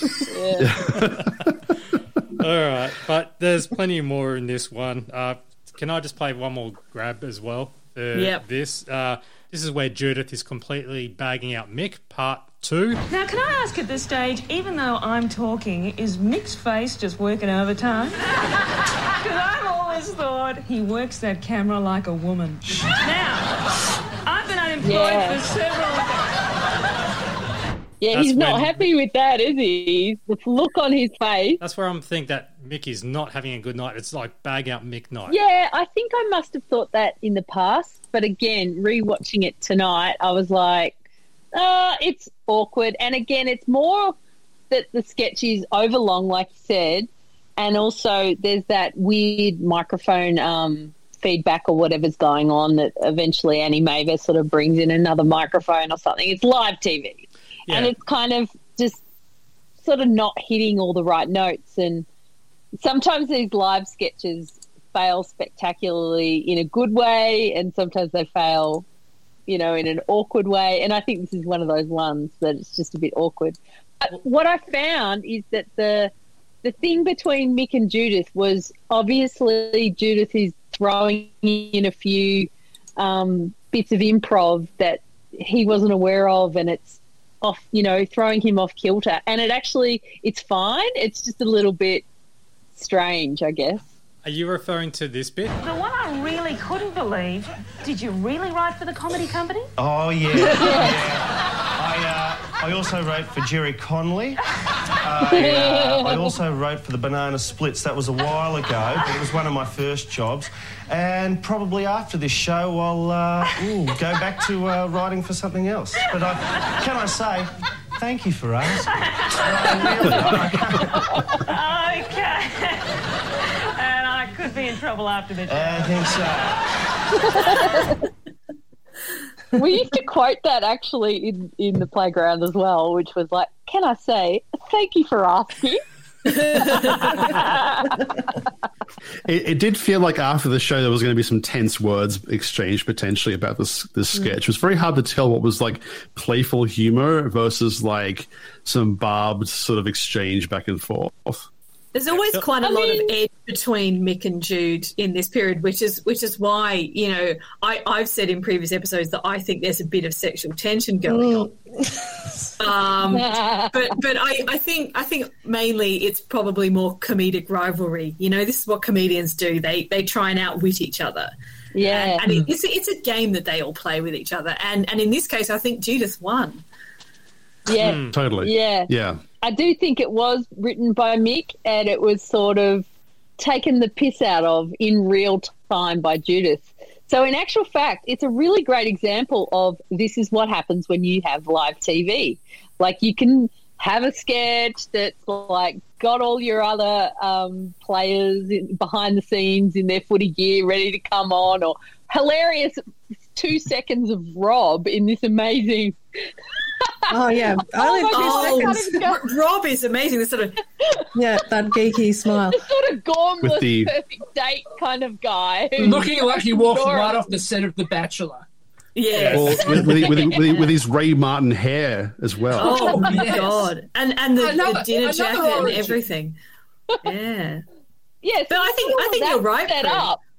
Yeah, and it's sort of it's a bit pointless because actually, what the real kind of edginess of the sketch is, Judith kind of t- taking the piss out of it, going, "Yeah, so what's this you wanted me to say, and what's this about dating?" And I love it. It's actually great. It, it, it but yes, for like 29 years or whatever, I thought, oh god, not this awkward shit again. I, I think this is Judith's version of coming on and going champagne comedy. You know, Yeah. It- it's just it's just them kind of critiquing each other in a funny way. It ends with um, uh, an interesting sort of concept, which is uh, Mick and Judith on a date. Mick lighting Judith's cigarette. I don't know if there's a metaphor in that or not. And then Judith uh, boiling a strife. That might be another metaphor. What one can read too much into these things. True, true. It is time for. Oh, this is one of my favourites. It's Oh, toilet I love time. this. I love Yeah. this one. Spotlight. Oh my god. Act six. Alan and Brenda singing "Rockabye Your Baby" with a Dixie melody.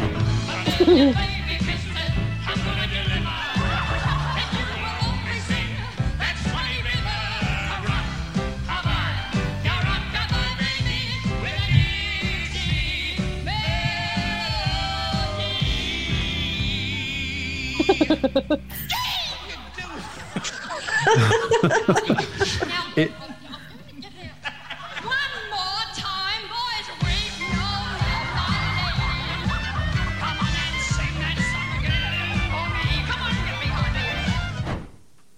Oh. it did feel like uh, Alex was, uh, sorry, Alan, sorry, was was uh, channeling a little bit of Jerry Lewis. Yeah, he did have Jerry that Lewis, vibe. Jerry Lewis sung this song at, at once. I mean, there's they've all sung it. You know, I looked this up. So like Al Jolson, Dean Martin, Judy Garland, Jerry Lewis, Aretha Franklin, Bing Crosby, and Sammy Davis Jr. have all done versions of this. And you know, I I think you know Alan and Brenda have, have heard one of these versions and just gone, well, we could do that, and no, they really can't. no, I love them. You know, I, I love remi- it, but it but it is it is as Bernard says later a bit sloppy. Well, Brenda reminded me of a really uh, D-grade version of an RSL club, Red Hot and Ronda. Mm-hmm. Well, it's funny, Yeah. it's And funny you say like- that. Funny you say that, Matt. Or When you look up uh, Alan and Brenda on Google and Potluck, you get a picture of me and Tony Martin. why, Of course. why does this happen? And then you click on it, and it's actually a link to the forum back in 2005. Ah.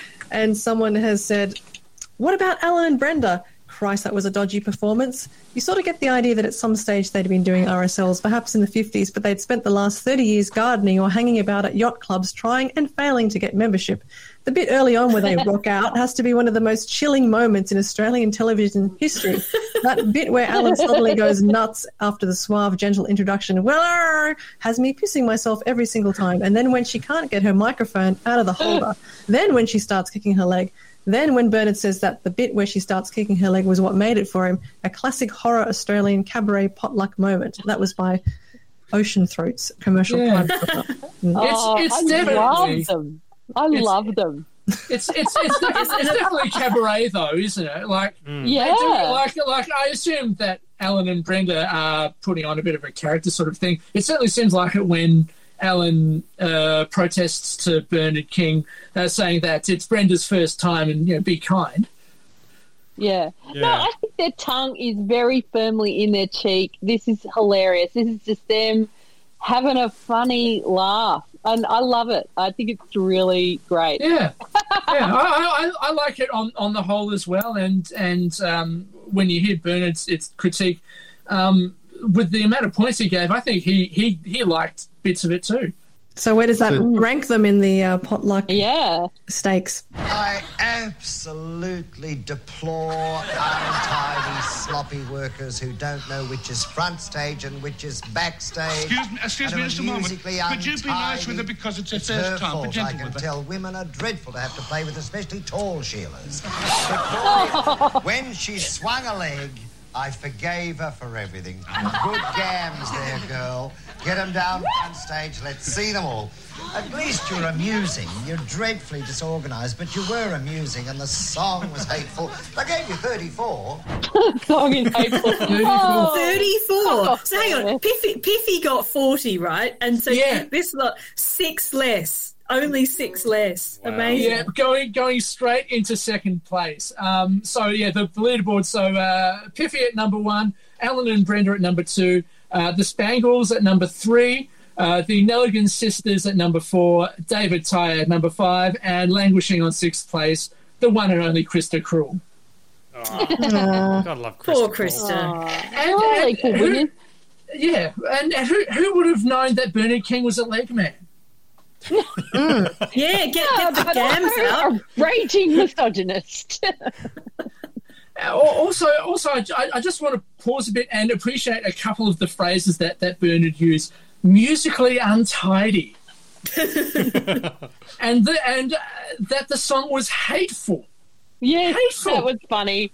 Such mastery of the English language, Bernard. rehearsal, rehearsal, rehearsal. What, what is? I, I have a question. What what is hateful about "Rockabye Your Baby" with a Dixie melody? It's it's an American standard. It's not hateful. It's just he doesn't like it personally. After the toilet break, oh, it's letter time. Now, I would read out these really fake letters because I actually typed these up word for word, but they're just fake letters. I'll do screen grabs and then post them. But one of them uh, from Phil Simon, unquote.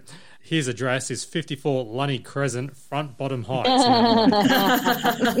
Amazing. Yeah, But you, yeah, can, it- you, you can you can see that letter a lot clearer uh, in the uh, stills gallery on disc two of the Best Bits DVD. So the letter is basically saying these letters are quite phony, talking about Mick's uh, alleged sexual prowess, and so Tony goes and illustrates what Mick's messy bedroom is like, and activates the, the, the bags. Taking safe sex to extremes there. And there's there's also uh, a sketch uh, uh, drawn by Tony in the Stills Gallery as well.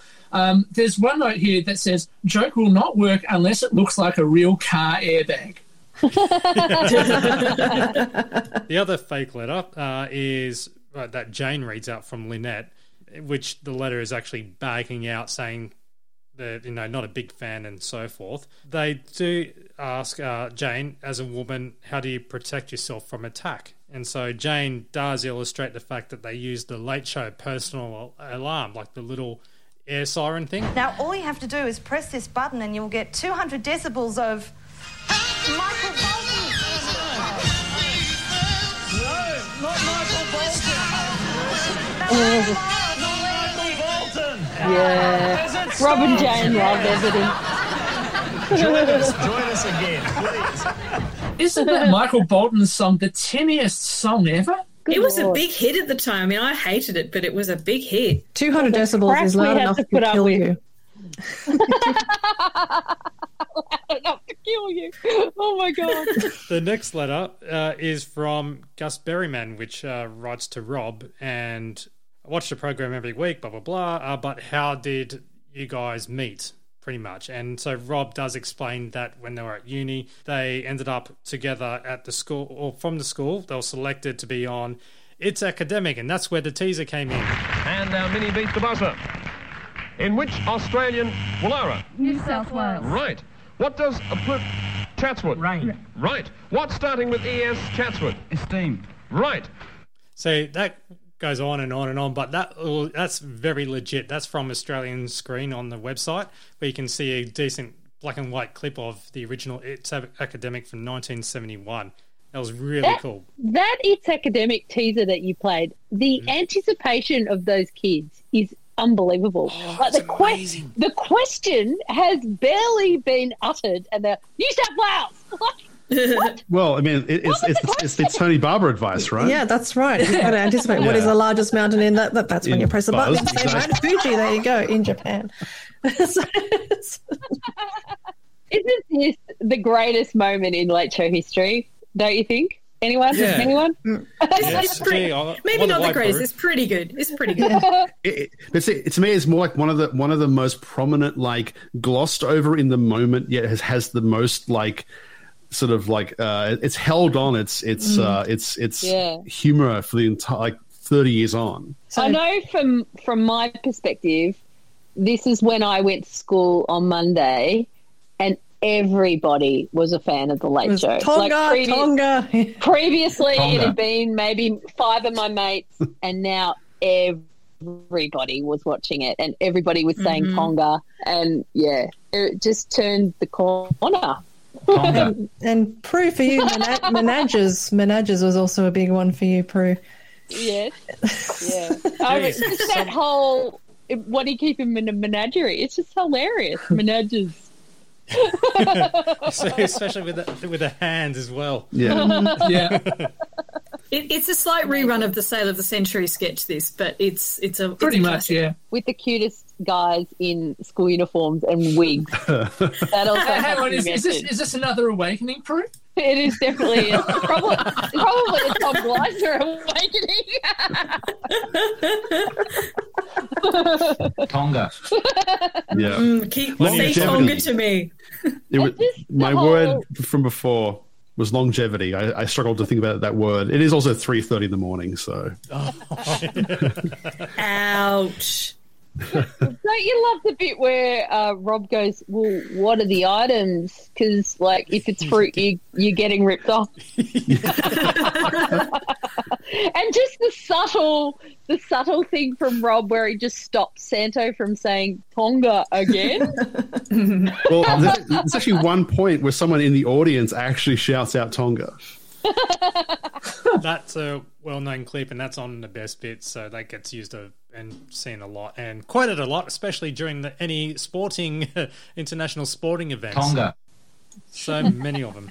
Well, there was there was also it got said as a uh, as an answer for when somebody uh, yeah didn't know the actual answer in Sale of the Century, didn't it? I think I, I, I, I don't think it was tweeted by TLS Champagne. It was tweeted by somebody at because uh, sometimes I, I go and have a look at the mentions. And we have a commercial, which is the Whiting SX50248863 computer. All I remember from this is that one of the accessories was a sports girl bag. and the thermos that you could you get a thermos as well with the the white tank. I was actually quite impressed that it had a modem, and I had to. So, so this is this is in No, no, 1993. it- No, it, it, didn't, it, did, it didn't have a modem. It just came. Uh, they were just mentioned the words modem and compatible, and what was the other one? Uh, expandable. and uh, bewildering screen adjustments. I like the way that they sort of said that if you know about computers, call us now. And then when somebody else calls us after that, we'll tell them what you said. But yeah, it, it, it really is Tony getting to flex his voiceover chops there and, and say quite a lot of stuff in the space of 30 or so seconds. Time for Graham and the Colonel, and it's the Air of Expectation edition. Oh man. Oh, It wa- it was just like, yeah, Rob or Graham just kind of regretting the entire segment even before it started. I mean, you could tell throughout the episode that there were a number of you know production issues. Like there was audio problems in the AFL sketch. I mean, even back to the couch yeah, Yeah. at the opening, and I think that mm-hmm. like there were sort of like leaning, like steering into the skid at this point. Like things had gone wrong enough live that they're like, okay, well, we're just gonna just go for it, and yeah, the air of expectation then became somewhat labored in in this segment, but. um I think they did a very good job and some good gags in there, like you know the HMS Endeavour, Captain Stubing um, was a was a nice you know uh, love boat reference, the, and of course the Earl of Sandwich, and the, we all learned we all learned something to, uh, on that episode when uh, you know the Earl of Sandwich was uh, up late one night and wanted ordered a food between two pieces of bread. There's a famous story about Sandwich. For those of you who don't know it, back in the 16th century, during a late night card game, the Earl of Sandwich asked for two slices of bread with a piece of meat in between, and hence the name Midnight Snack. That's a beautiful delivery. Yes, the air of expectation. And I, I don't have any context, but I wrote down the gag for the whole family to discard. I don't know what the context of that was, but it was Oh, it made that- me laugh. That might be That, about that's the facts from the encyclopedia, from Graham and the Colonel's World Book Encyclopedia. yeah, this one here. Andrew Lloyd Webber is not only famous for composing musicals, he also invented the amazing barbecue. The Weber barbecue. The expectation, I heard it there.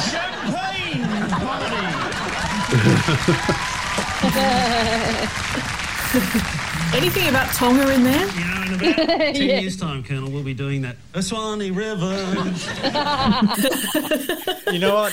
It's been over 10 years, so I'm expecting them to Oh my do one now. God. They're overdue. Wouldn't it be amazing if Rob and Santo did the Swanee River together? 30 year anniversary, come on. Which one of them's going to show their gams, though? Surely, Yeah. Rob.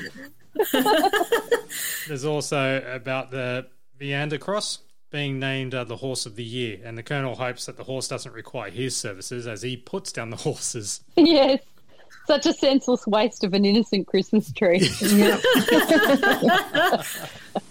This, But also gets, this just gets rather that- unpleasant. This, this yeah, bit. it was unpleasant. But before that, I thought it was interesting the way Santo goes to Rob. Never stop during a list. Did you notice that? How Rob always goes off script, and Santo was like, "Don't stop during a list," because it's clearly like the auto cue is rolling really fast. Yeah, as you were mentioning, that uh, did Tonga make a return? Shock used you at the work during the background. Come on, you just got to move this ahead. Come on. No, I'm going to just sit here and take my time with it tonight. Great.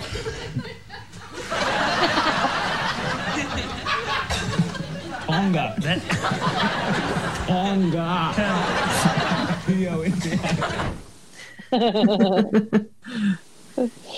Classic. Does anyone want to mention the last joke? Hard yakka. Hard yakka. Yaka. Oh man, what, what, what a throwback that was. Yeah. Yeah, there's there's so much uh, advertising uh, reference uh, referenced in the Late Show, and again, we all remember the ads.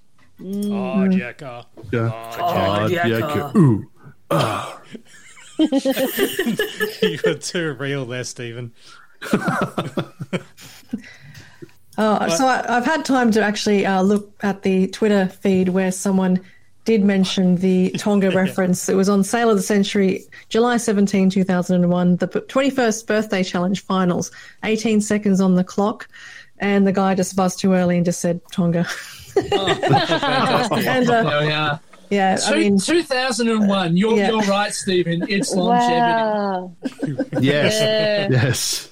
What a legend. That's like that guy who knew all about the castle on Hard Quiz. Amazing. And it's time for the closing, and the DGen uh, have actually attended Ernie and Denise's 1000th show party where they go through the Channel 9 dressing rooms. You got Daryl Somers' dressing room filled with drums, Mike Willesee's beer kegs. Booze. That's a very dear. poor joke. Yeah. and Collett Man and John Mangos nameplates are in the bin. And yeah, yeah, ouch. Burn. That's a big burn.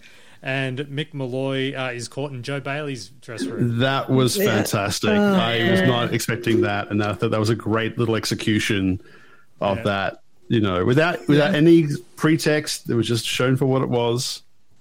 Anyone want to explain the final bit? So okay, Mar- well, I Marty Monster. well, well, before that though, I actually so I was trying to write down as many celebrities as I could recognize, and I got I only got a handful. There was obviously Ding Dong.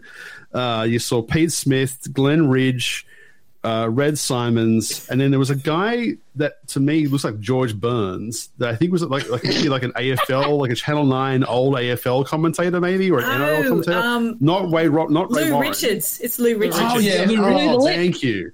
That's why I'm here on this podcast to get these questions answered. Um, Hey, you can do there was- there was- Senna, but you can't do Lou Richards.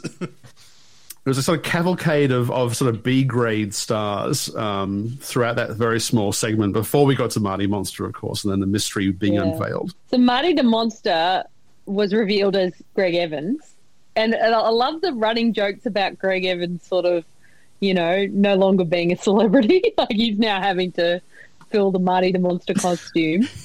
but all I could think about when I saw that bit was, does anybody remember the blooper of Marty the Monster? It was quite famous. It was played a lot in the nineties around this time. Was that And the it was- kangaroo? Yes. Oh my Yeah. god! It is That- Clive James funniest. popularized that, I think, because it was on was on Clive James's program.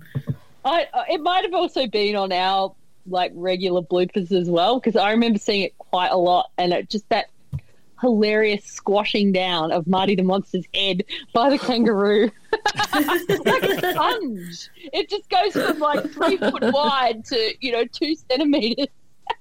Now it is the musical finale time, and Tony instructs Mick after Graham and the Colonel failed last week to get the musical act that he requested, and he wanted Jimmy Barnes, working class man, but he ended up getting Jimmy Hannan. Father, son left to carry on. Blue denim in their veins.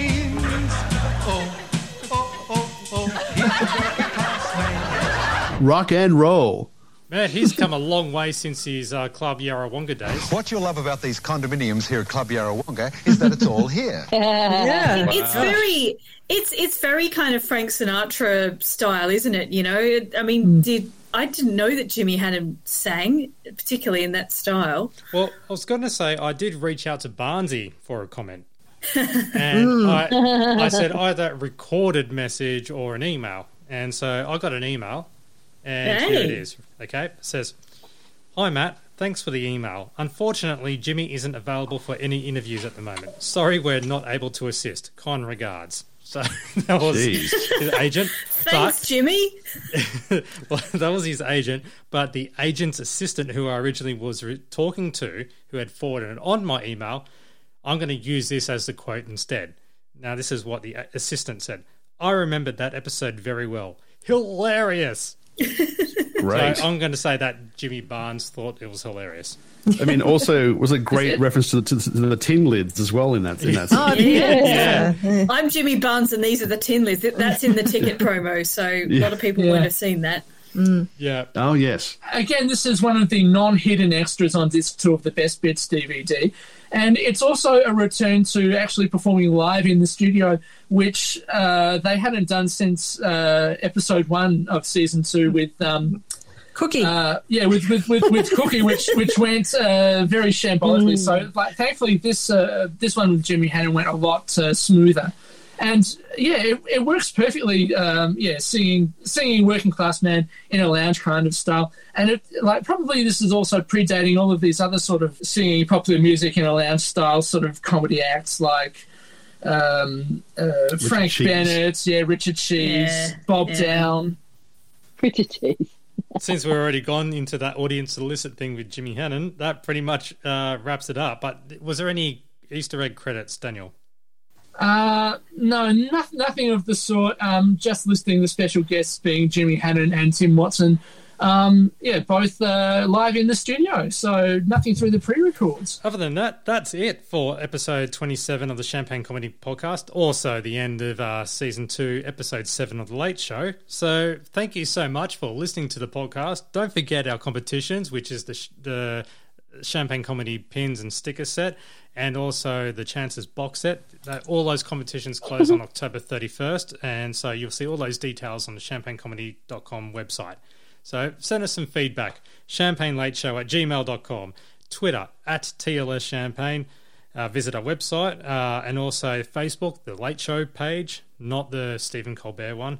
Uh, there's also, if you search for Champagne Comedy Podcast as a group on Facebook, you'll see it there. It'll be on private. Answer the three questions and you're in. A lot of people have been just signing up and not answering. I'm just accepting it. So, yep, fair enough. Also, our Redbubble website, bit.ly Champagne Comedy, where we need some fundraising really to buy you some prizes. So uh, that's coming soon. That's some sizzle for next year. Trust me, that's it's going to be really really good. So other than that, does everyone have anything else to say, or we're all good? Vote one chick. Vote one shit. Chick. Chick. Chick. Shit. Oh, Chick. Shit. shit. So who, says, who says shit? Yeah, me. Me. Yeah. Okay. Cool. So we've got three shits and three chicks. Yep. Yes. Oh God, we're right down the middle on this one. You- It's going to you- be you- Australia decides. This is the vote that could change the world, guys. So you know, join in the fun. All right. So when I say fun, fun. So Alison, Prue, and Daniel, you vote Get out of here, Alfie, you shit magnet! chick. Yeah. Stephen, Kim, and myself vote shit. You Yeah. shit magnet! No one says shit magnet ever, ever. No, that's the thing. That's, That's he the didn't joke. mean it. That's That's, the yeah, point. he just happened to say it. Yeah. Because Exactly. he will, because the way he's dressed, he would atcha- attract shit. No one says I got the paper as well, right? So All right, it's time to go. So thank you very much, Alison, Daniel, Kim, Prue, and Stephen. thank you so much. Always fantastic to be here. All right, keep subscribing, give us Go good to, ratings. go to sleep, Stephen. My name's Matt. Thanks for listening to Yeah. Champagne Comedy Podcast. See you next episode. Bye.